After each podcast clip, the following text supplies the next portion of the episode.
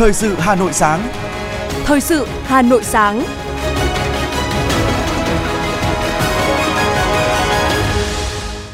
Kính chào quý vị và các bạn. Mời quý vị và các bạn theo dõi chương trình Thời sự sáng nay, thứ ba ngày 13 tháng 6 năm 2023. Chương trình có những nội dung chính sau đây. Phó Thủ tướng Trần Hồng Hà yêu cầu xử lý công trình vi phạm phòng cháy chữa cháy không cứng nhắc nhưng phải an toàn, hiệu quả. Miền Bắc có thêm 7 triệu kWh giờ điện từ ngày hôm nay. Hà Nội Metro thông tin về khoản chênh lệch thu chi trên 96 tỷ đồng từ tuyến Cát Linh Hà Đông.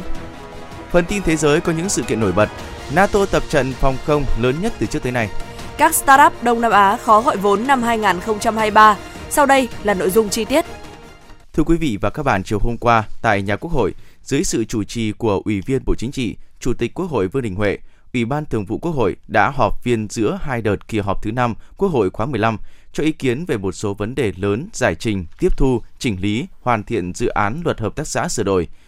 Cơ bản tán thành với báo cáo của Ủy ban Kinh tế cũng như nhiều ý kiến thảo luận tại phiên họp. Chủ tịch Quốc hội Vương Đình Huệ nhấn mạnh, tính tới thời điểm này, các vấn đề lớn tại nội dung dự thảo luật đã được đồng sự đồng thuận cao. Đồng thời, những nội dung cần tiếp thu, giải trình cũng đã có lập luận, phản biện đầy đủ, xác đáng, được tiến hành nghiêm túc, đúng quy trình, đảm bảo khách quan, công khai, minh bạch. Bên cạnh đó, Chủ tịch Quốc hội Vương Đình Huệ cũng lưu ý quy định phải đảm bảo thể hiện đúng bản chất của hợp tác xã, ra soát quy định về điều khoản chuyển tiếp, đảm bảo quy định chặt chẽ, một số từ ngữ, cách thức trình bày, đảm bảo văn phong, kỹ thuật, lập pháp để dự thảo luật hợp tác xã sửa đổi, trình Quốc hội xem xét biểu quyết, thông qua đạt chất lượng và sự đồng thuận cao.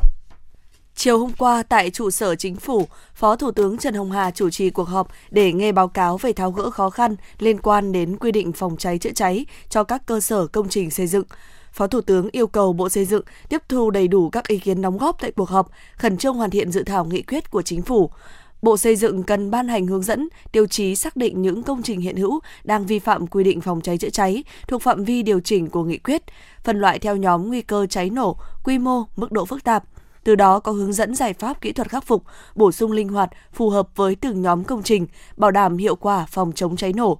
Bộ Công an, Công an các địa phương thực hiện kiểm tra, thanh tra, giám sát việc khắc phục của chủ đầu tư theo đúng quy định, không hợp thức hóa sai phạm.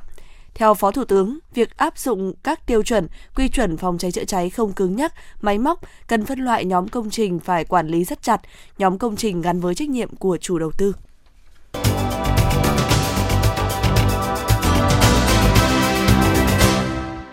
Thưa quý vị và các bạn, những câu chuyện hưởng ứng lời kêu gọi thi đua yêu nước của Chủ tịch Hồ Chí Minh đã được kể lại với những cảm xúc hào hùng và tự hào qua từng trưng bày chuyên đề thi đua ái quốc ươm những mầm xanh do Bảo tàng Lịch sử Quốc gia thực hiện diễn ra đến hết ngày 9 tháng 8 năm 2023 tại số 25 Tông Đàn Hà Nội. Phản ánh của phóng viên Như Hoa.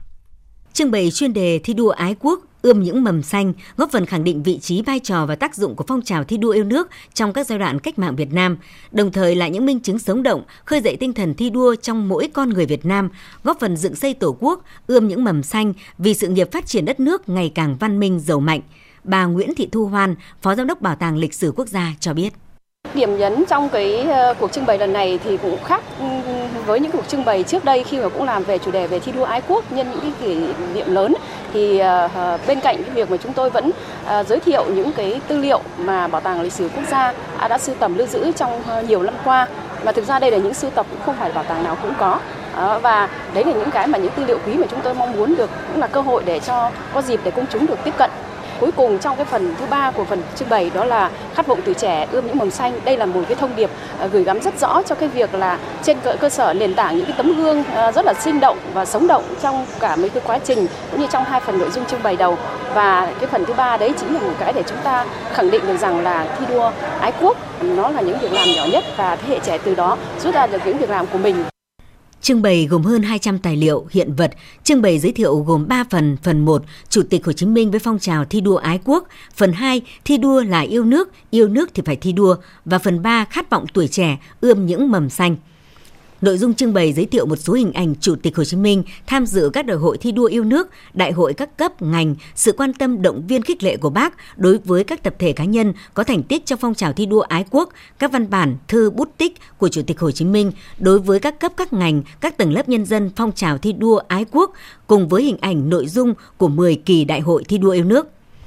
Một số hiện vật tiêu biểu cho phong trào thi đua yêu nước thời kỳ bấy giờ cũng đã được giới thiệu tại đây – như chiếc chậu men của đội nữ công trình 609, đơn vị anh hùng tham gia vét bùn lầy tại bến thấp sông Đuống, Hà Nội sau cuộc chiến tranh phá hoại của đế quốc Mỹ để nối lại giao thông ngày 22 tháng 8 năm 1967 hay bộ quần áo của mẹ suốt xã Trung Bính, huyện Bảo Ninh, Quảng Trị dùng trong thời gian làm nhiệm vụ năm 1965-1966.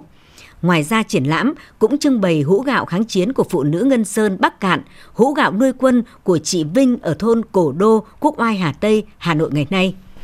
Hưởng ứng phong trào hũ gạo cứu đói do Chủ tịch Hồ Chí Minh phát động trong thời kỳ kháng chiến chống thực dân Pháp, lọ hoa ghi bút tích của Chủ tịch Hồ Chí Minh khi người về thăm nhà máy xứ Hải Dương ngày 26 tháng 7 năm 1962 cùng với những vật dụng sử dụng trong lao động sản xuất của một số anh hùng lao động thời kỳ này, Triển lãm cũng giới thiệu những hình ảnh công nhân, nông dân, học sinh, thanh niên, phụ nữ khắp nơi hăng say lao động, nghĩ sáng kiến cải tiến sản xuất, ủng hộ phong trào thi đua yêu nước. Trưng bày cũng giới thiệu các hình ảnh tài liệu về các phong trào thi đua yêu nước nổi bật ở ba miền Bắc, Trung, Nam.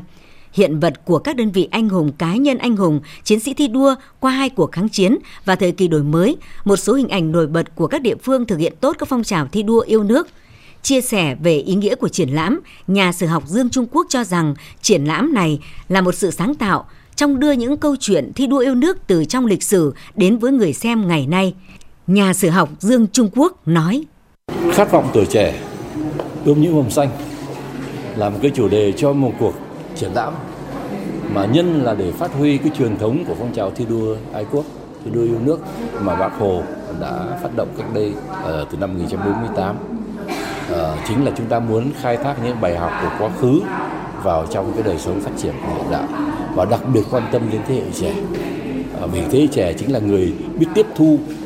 ở những giá trị truyền thống của cha anh và đồng thời phát huy nó vào những thế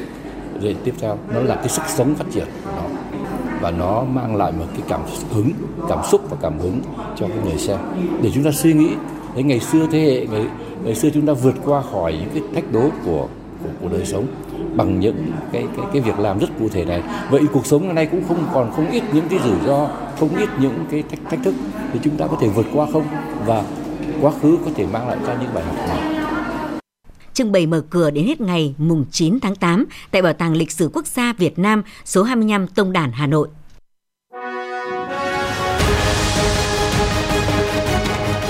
Thời sự Hà Nội, nhanh, chính xác, tương tác cao. Thời sự Hà Nội, nhanh, chính xác, tương tác cao.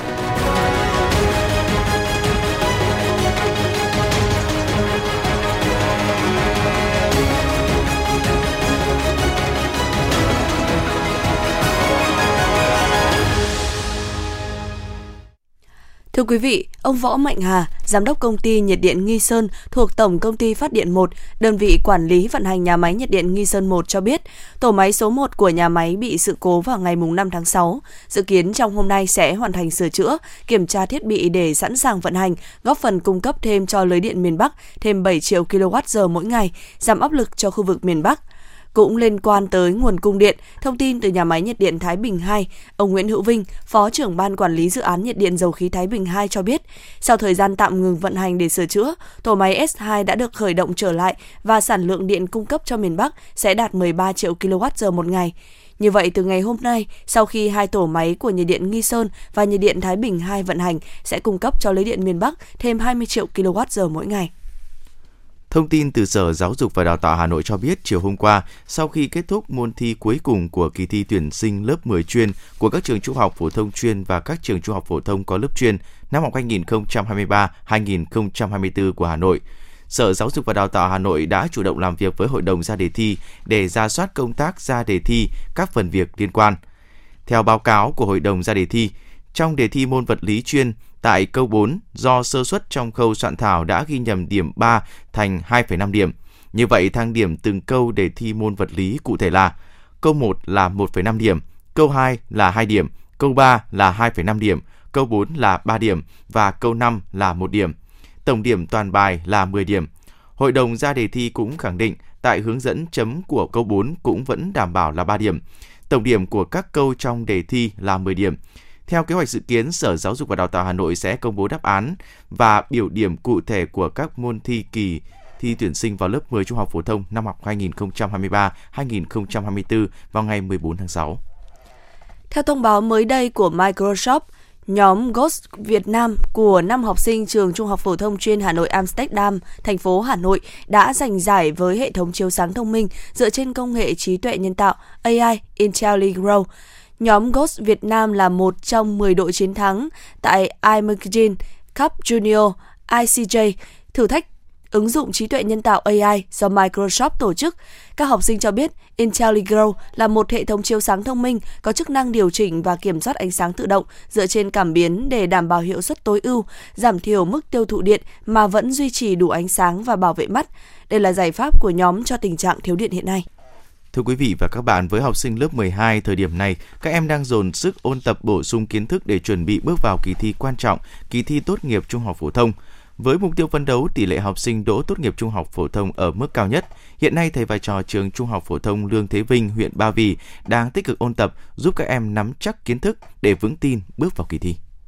Trường Trung học phổ thông Lương Thế Vinh năm học 2022-2023 có 6 lớp 12 với 233 học sinh. Từ đầu tháng 4 năm 2023, nhà trường tiến hành xây dựng kế hoạch tổ chức ôn tập cho học sinh lớp 12 chuẩn bị thi tốt nghiệp trung học phổ thông với mục tiêu củng cố kiến thức cho học sinh, nâng cao chất lượng học tập của học sinh, phấn đấu đạt chỉ tiêu tỷ lệ đỗ tốt nghiệp trung học phổ thông năm 2023 cao nhất – để thực hiện mục tiêu đề ra, trường Trung học phổ thông Lương Thế Vinh thường xuyên cập nhật thông tin về kỳ thi tốt nghiệp trung học phổ thông năm 2023 và những thông tin liên quan đến nghề nghiệp, tuyển sinh của các trường đại học, cao đẳng nhằm giúp các em định hướng trong việc lựa chọn các bài thi trung học phổ thông và các khối thi liên quan tới xét tuyển đại học, cao đẳng. Bên cạnh đó, nhà trường còn thực hiện phân nhóm đối tượng học sinh để tổ chức dạy học theo đúng năng lực nhằm nâng cao chất lượng thi tốt nghiệp trung học phổ thông đạt kết quả cao nhất – Dựa vào kết quả thi tốt nghiệp trung học phổ thông của những năm trước, ban giám hiệu nhà trường chỉ đạo các tổ bộ môn phân tích, đánh giá, tìm ra nguyên nhân để trao đổi, chia sẻ phương pháp dạy học, giúp nâng cao chất lượng của từng môn học. Để học sinh có thêm các kỹ năng làm bài, nhà trường còn tổ chức các đợt thi thử. Em Chu Thị Thủy Linh, lớp 12A1 và cô Nguyễn Thị Huệ, trường Trung học phổ thông Lương Thế Vinh, huyện Ba Vì cho biết. Chúng em được nhà trường trang bị rất là nhiều kỹ năng và kiến thức, nhất là các môn tự luận hoặc là toán ạ. Em ôn thi có thể là rất là bị căng thẳng ấy, thì các cô cũng rất là nhiệt huyết và tận tình để uh, chỉ giúp chúng em là đỡ căng thẳng và mệt mỏi. Trong tổ chuyên môn chúng tôi đã thống nhất với nhau và cùng chọn ra những cái chủ đề và ừ, xác thực với các con nhất, làm thế nào để các con có thể đạt được kết quả cao nhất. Và các cái dạng đề ôn thì chúng tôi sẽ cho lặp đi lặp lại liên tục bám sát với đề minh họa, tốt nghiệp trung học phổ thông của bộ đưa ra và cho các con luyện tập liên tục để các con nhớ cách làm của mỗi dạng. À, cái thứ hai là chúng tôi cũng chú trọng đến việc những em mà đầu yếu chúng tôi cũng tạo ra một cái lớp gọi là một lớp đặc biệt dành riêng cho những bạn mà đầu yếu để các cô sẽ kèm riêng làm sao đó để các em 100% chúng ta sẽ đỗ được tốt nghiệp ạ. Để học sinh đạt được kết quả tốt nhất trong kỳ thi, nhà trường đã chỉ đạo các giáo viên bộ môn củng cố nội dung ôn tập, dạy đến đâu chắc đến đó, phân loại kiến thức từ dễ đến khó, động viên học sinh tham gia ôn thi, số tiết ôn thi đảm bảo từng khối lớp, từng đối tượng học sinh, hướng dẫn học sinh cách phân tích đề thi, trình bày bài thi theo yêu cầu của từng môn thi, hình thức thi, quan tâm giúp đỡ, bồi dưỡng học sinh yếu kém. Trong quá trình ôn luyện, nếu học sinh nào chưa nắm chắc kiến thức phần nào sẽ bổ sung ngay phần đó, đồng thời tập trung hướng dẫn cách giải các dạng bài, chỉ ra những lỗi sai thường mắc và cách khắc phục, rèn kỹ năng luyện đề, làm bài trắc nghiệm, tự đánh giá đúng năng lực bản thân sau khi hoàn thành mỗi câu hỏi đề thi. Theo kế hoạch, đến hết ngày 23 tháng 6, nhà trường sẽ cho học sinh nghỉ học tự ôn thi tại nhà. Cô Nguyễn Thị Ngân, Phó Hiệu trưởng Trường Trung học Phổ thông Lương Thế Vinh, huyện Ba Vì cho biết. Trong cái năm học này, cái điểm mới của nhà trường đó là nhà trường chia cái phần ôn thi tốt nghiệp ra làm tận 4 giai đoạn. À, thứ nhất cái giai đoạn đầu tiên đó là nhà trường sẽ tổ chức một thêm một số buổi ngoại khóa buổi chiều để dạy các cái phần kiến thức hồng cho những học sinh thuộc đối tượng học sinh yếu kém của nhà trường. Đến giai đoạn thứ hai thì nhà trường sẽ phân bổ học sinh thành 7 lớp. Cái lớp thứ bảy này là cái lớp đặc biệt, đó là bao gồm khoảng chỉ từ 20 em học sinh trên một lớp và giao cho một cô giáo chủ nhiệm. Sau đó là sẽ phân những đồng chí có kỹ năng, có phương pháp dạy học tốt phù hợp với đối tượng học sinh yếu kém. Giai đoạn mà khi các em đấy ổn rồi và đủ về kỹ năng, đủ về kiến thức thì bắt đầu nhà trường tăng tốc bằng cái giai đoạn thứ ba là nhà trường sẽ tiếp cận cho các cái thầy cô cho các em học sinh tiếp cận rất là nhiều những cái dạng mã đề khác nhau theo cấu trúc của đề thi minh họa. Bên cạnh tập trung ôn tập, trường Trung học phổ thông Lương Thế Vinh chú trọng phổ biến những quy định, quy chế căn bản trong công tác tổ chức thi mà học sinh tuyệt đối không được vi phạm. Cùng với đó, nhà trường động viên tinh thần, tạo không khí học tập thoải mái để các em học sinh có tâm lý tự tin trước kỳ thi tốt nghiệp trung học phổ thông năm 2023. Với sự chủ động, nỗ lực của giáo viên và học sinh, các thí sinh của trường Trung học phổ thông Lương Thế Vinh sẽ bước vào kỳ thi với tâm thế tự tin, chủ động và đạt kết quả cao nhất.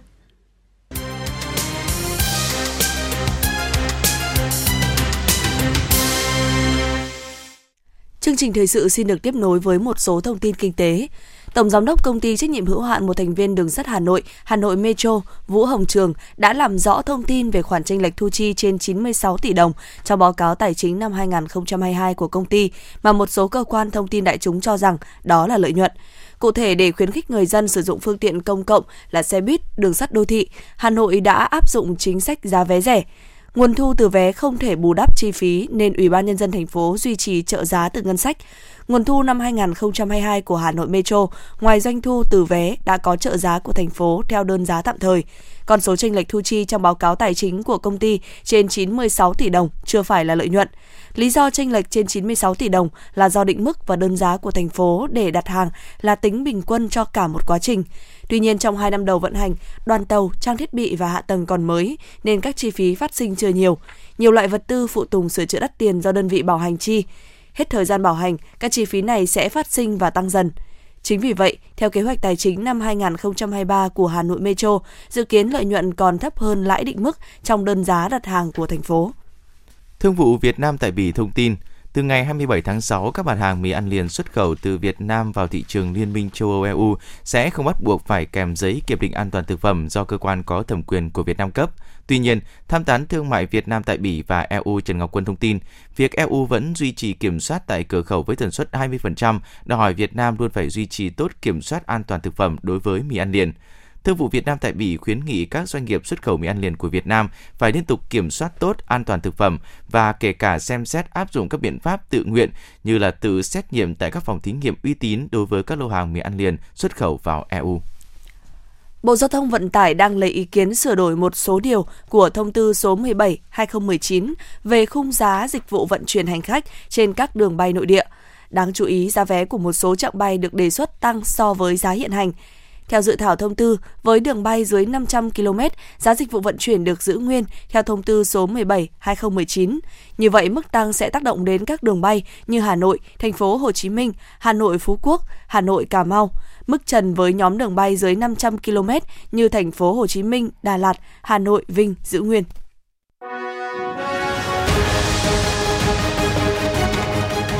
FM 90 cập nhật trên mọi cung đường. FM 90 cập nhật trên mọi cung đường.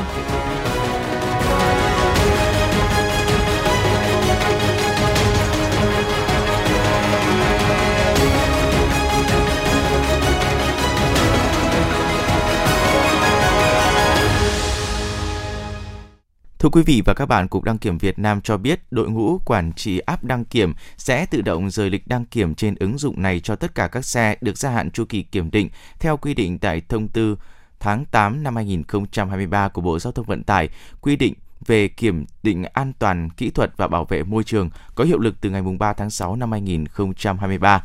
Đội ngũ quản trị app đăng kiểm cho biết hiện có nhiều phương tiện thuộc diện tự động giãn chu kỳ kiểm định nhưng đã đặt lịch hẹn từ trước. Đến nay thì vẫn chưa hủy lịch hẹn trên app khiến cho những chủ xe có nhu cầu khó khăn trong việc chọn lịch hẹn gần nhất. Việc rời lịch đăng kiểm này nhằm tạo điều kiện cho các xe đã hết hạn hoặc gần hết hạn nhưng không trong diện được gia hạn chu kỳ kiểm định có thể đặt được lịch hẹn đăng kiểm sớm nhất. Lịch hẹn đăng kiểm của các xe được tự động giãn chu kỳ kiểm định sẽ được rời sang một thời điểm mới phù hợp với thời hạn mới của giấy chứng nhận, tem kiểm định sau khi được gia hạn. Việc này thì hoàn toàn tự động bởi đội ngũ quản trị áp đăng kiểm mà chủ xe không cần thực hiện bất kỳ thay đổi hay xác nhận nào. Thống kê từ hệ thống của Trung tâm Giám sát An toàn Không gian mạng quốc gia NCSC thuộc Cục An toàn Thông tin, Bộ Thông tin và Truyền thông cho thấy, trong tháng 5 năm 2023, trung tâm ghi nhận, cảnh báo và hướng dẫn xử lý 695 cuộc tấn công mạng gây ra sự cố vào các hệ thống thông tin tại Việt Nam, tăng 39,6% so với tháng 4 năm nay, giảm 17,9% so với cùng kỳ tháng 5 năm ngoái. Lũy kế 5 tháng đầu năm nay, tổng số sự cố tấn công mạng gây ra sự cố vào các hệ thống tại Việt Nam được hệ thống của NCSC ghi nhận, cảnh báo và hướng dẫn xử lý là 4.639, trong khi đó sự cố tấn công mạng vào các hệ thống thông tin Việt Nam trong 5 tháng đầu năm ngoái là 5.463. Ngày hôm qua, đội 24 Cục Quản lý Thị trường thành phố Hà Nội đã phối hợp với đội Cảnh sát điều tra tội phạm về kinh tế ma túy Công an huyện Hoài Đức kiểm tra đột xuất địa điểm kinh doanh hàng hóa tại dãy nhà 6, khu Phúc Lợi 1, tập thể Thú Y, thôn Thú Y, xã Đức Thượng, huyện Hoài Đức và thu giữ gần 5.000 sản phẩm là quạt phun xương, quạt lá tốp, bảng tự xóa, mũ chống nắng, bút thử điện không rõ nguồn gốc xuất xứ. Thời điểm kiểm tra thì ông Vũ Trung Dũng là chủ cửa hàng không xuất trình được hóa đơn chứng từ liên quan đến hàng hóa theo quy định. Đoàn kiểm tra lập biên bản tạm giữ biên bản niêm phong đối với toàn bộ số hàng hóa trên để xử lý theo quy định. Chiều cùng ngày, đội quản lý thị trường số 9, Cục Quản lý thị trường thành phố Hà Nội phối hợp với đội cảnh sát kinh tế Công an quận Tây Hồ kiểm tra cơ sở kinh doanh thực phẩm tại địa chỉ số 4 đường nước Phần Lan, quận Tây Hồ. Chủ cơ sở là ông DMT, Xuân Lập, Thọ Xuân, Thanh Hóa. Ông Giang Văn Tuấn, Phó đội trưởng đội quản lý thị trường số 9 cho biết, tại thời điểm kiểm tra, cơ quan chức năng phát hiện cơ sở đang kinh doanh 975 kg cánh gà được đóng gói trong 65 bao tải dứa loại 15 kg một túi. Toàn bộ số hàng hóa trên đựng trong bao bì không có thông tin về nơi sản xuất, xuất xứ. Hàng hóa đã biến đổi màu sắc, không bảo đảm an toàn thực phẩm. Đội quản lý thị trường số 9 đã tạm giữ toàn bộ hàng hóa trên để tiếp tục xử lý theo quy định. Trước đó, đội quản lý thị trường số 20 của Quản lý Thị trường Hà Nội cũng phối hợp với Công an và Phòng Y tế huyện Đan Phượng kiểm tra một cơ sở kinh doanh thực phẩm tại thôn 7, xã Trung Châu, huyện Đan Phượng. Tại thời điểm kiểm tra, đoàn kiểm tra phát hiện có 380 kg thịt trâu đông lạnh, bao bì nhãn chữ nước ngoài đã có hạn sử dụng và 374 kg thịt xương động vật và động vật đông lạnh không rõ nguồn gốc, ước tính giá trị lô hàng lên đến hàng chục triệu đồng. Đội quản lý thị trường số 20 đã tạm giữ toàn bộ số hàng hóa trên để xác minh, làm rõ và xử lý theo quy định của pháp luật. Phó Cục trưởng Cục Quản lý Thị trường Hà Nội Trần Việt Hùng cho biết, Cục Quản lý Thị trường Hà Nội sẽ tăng cường kiểm tra, kiểm soát, đảm bảo an toàn thực phẩm tại các cơ sở sản xuất kinh doanh trên địa bàn, kiên quyết đấu tranh, ngăn chặn, xử lý nghiêm các hành vi vi phạm.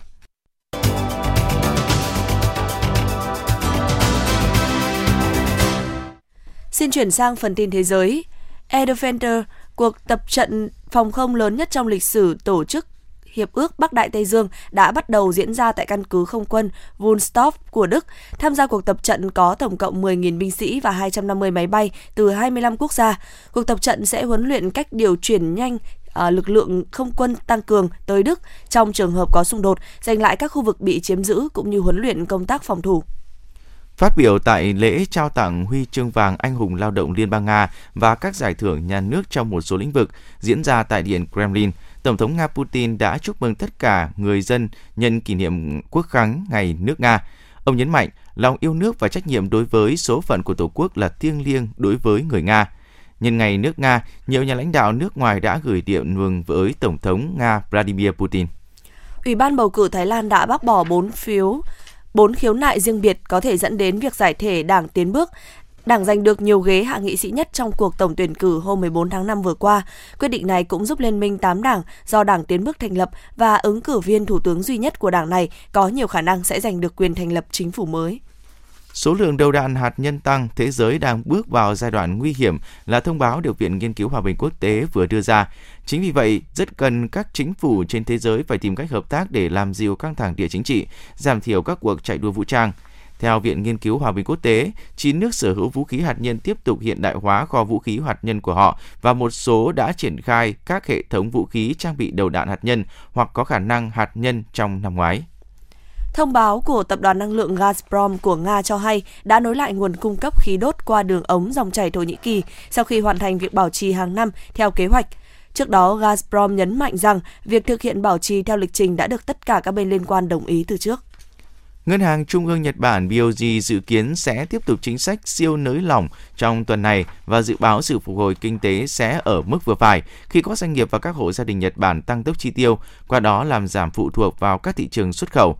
BOJ hiện đánh giá triển vọng xuất khẩu và sản lượng công nghiệp đều có xu hướng giảm, chủ yếu do các đối tác thương mại quan trọng với Nhật Bản như là Mỹ và Trung Quốc đều ghi nhận nhu cầu yếu. Ngân hàng UBS của Thụy Sĩ thông báo đã hoàn tất thương vụ thâu tóm Credit Suisse, qua đó cho ra đời một ngân hàng khổng lồ với tổng giá trị tài sản và nguồn vốn lên tới 1.600 tỷ đô la Mỹ. Nhiều tờ báo của Thụy Sĩ đã đăng tải bức thư mở của giám đốc điều hành ngân hàng UBS Sergio Ermotti và Chủ tịch Colm Kelleher, trong đó đánh giá thỏa thuận giải cứu ngân hàng lớn nhất kể từ cuộc khủng hoảng tài chính toàn cầu năm 2018 này là sự khởi đầu của một chương mới. Cục Dự trữ Liên bang Mỹ liên tiếp tăng lãi suất cơ bản trong hơn một năm qua, không chỉ gây sức ép lên tỷ giá mà còn ảnh hưởng lớn tới dòng vốn. Theo công ty dữ liệu đầu tư Franklin, kể từ đầu năm 2023 đến ngày 31 tháng 5, vốn đầu tư mạo hiểm ở Đông Nam Á là 4 tỷ đô la Mỹ, giảm khoảng 65% so với 6 tháng đầu năm 2022. Đây là mức thấp nhất kể từ nửa cuối năm 2019. Hơn 2 năm sau khi triển khai chiến dịch tiêm vaccine phòng COVID-19 nhanh và quy mô rộng nhất trên thế giới, từ ngày 12 tháng 6, các tòa án ở Đức bắt đầu xem xét các đơn khiếu kiện liên quan những tác dụng phụ sau khi tiêm loại vaccine này. Tòa án ở thành phố Hamburg sẽ là nơi đầu tiên xem xét một vụ việc tương tự với vaccine Community do hãng BioNTech của nước này phối hợp với đối tác Pfizer của Mỹ phát triển. Giới chức Pakistan cho biết ít nhất 13 người đã thiệt mạng và 41 người khác bị thương trong hai vụ tai nạn đường bộ xảy ra ngày hôm qua ở nước này. Vụ tai nạn thứ nhất xảy ra vào sáng sớm hôm qua ở huyện Kosli thuộc vùng Kashmir khi bốn xe khách rơi xuống vực sâu. Vụ việc làm ít nhất 9 người thiệt mạng và 18 người khác bị thương. Vụ tai nạn thứ hai xảy ra vào dạng sáng cùng ngày tại huyện Seikhupura thuộc bang Punjab, làm 4 người thiệt mạng và 23 người khác bị thương.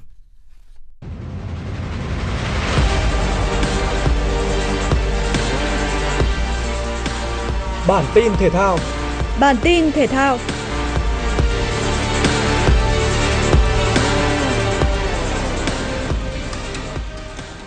Tiền vệ của Man City, Rodri đã được UEFA vinh danh là cầu thủ xuất sắc nhất mùa giải Champions League 2022-2023. Rodri đã ghi bàn thắng quyết định giúp Man City lần đầu tiên nâng cao chiếc cúp vô địch Champions League sau khi đánh bại Inter Milan 1-0 trong trận chung kết hôm thứ Bảy. Rodri chỉ vắng mặt một trận trong suốt hành trình vinh quang của Man City tại Champions League anh ghi được hai bàn thắng. Ngôi sao 26 tuổi người Tây Ban Nha đã có một màn trình diễn xuất sắc trong trận chung kết, giành được giải thưởng cầu thủ xuất sắc nhất trận. Man City cũng thống trị đội hình tiêu biểu của mùa giải với 7 cái tên góp mặt. Trong khi đó, Khicha Kvaratskhelia của Napoli được vinh danh là cầu thủ trẻ xuất sắc nhất mùa giải Champions League, đánh dấu một chiến dịch đáng chú ý của cầu thủ 22 tuổi người Georgia. Kvaratskhelia đã giúp Napoli giành chức vô địch Serie A với Napoli và cũng đã giành được giải thưởng cầu thủ hay nhất của giải đấu vào đầu tháng này. Vòng chung kết U20 World Cup 2023 vừa chính thức khép lại với chức vô địch thuộc về U20 Uruguay. Đại diện của bóng đá Nam Mỹ đã xuất sắc đánh bại U20 Italia để có lần đầu tiên đăng quang tại đấu trường này. Trong khi đó, chủ nhân của vị trí thứ ba là U20 Israel. Đội bóng được coi là hiện tượng của vòng chung kết U20 World Cup 2023 đã thắng thuyết phục U20 Hàn Quốc với tỷ số 3-1 trong trận tranh hạng 3. Ở cuộc đua vua phá lưới, Tiền vệ Cesare Casadei của U20 Italia là cầu thủ ghi bàn xuất sắc nhất của giải đấu với 7 pha lập công sau 7 lần ra sân.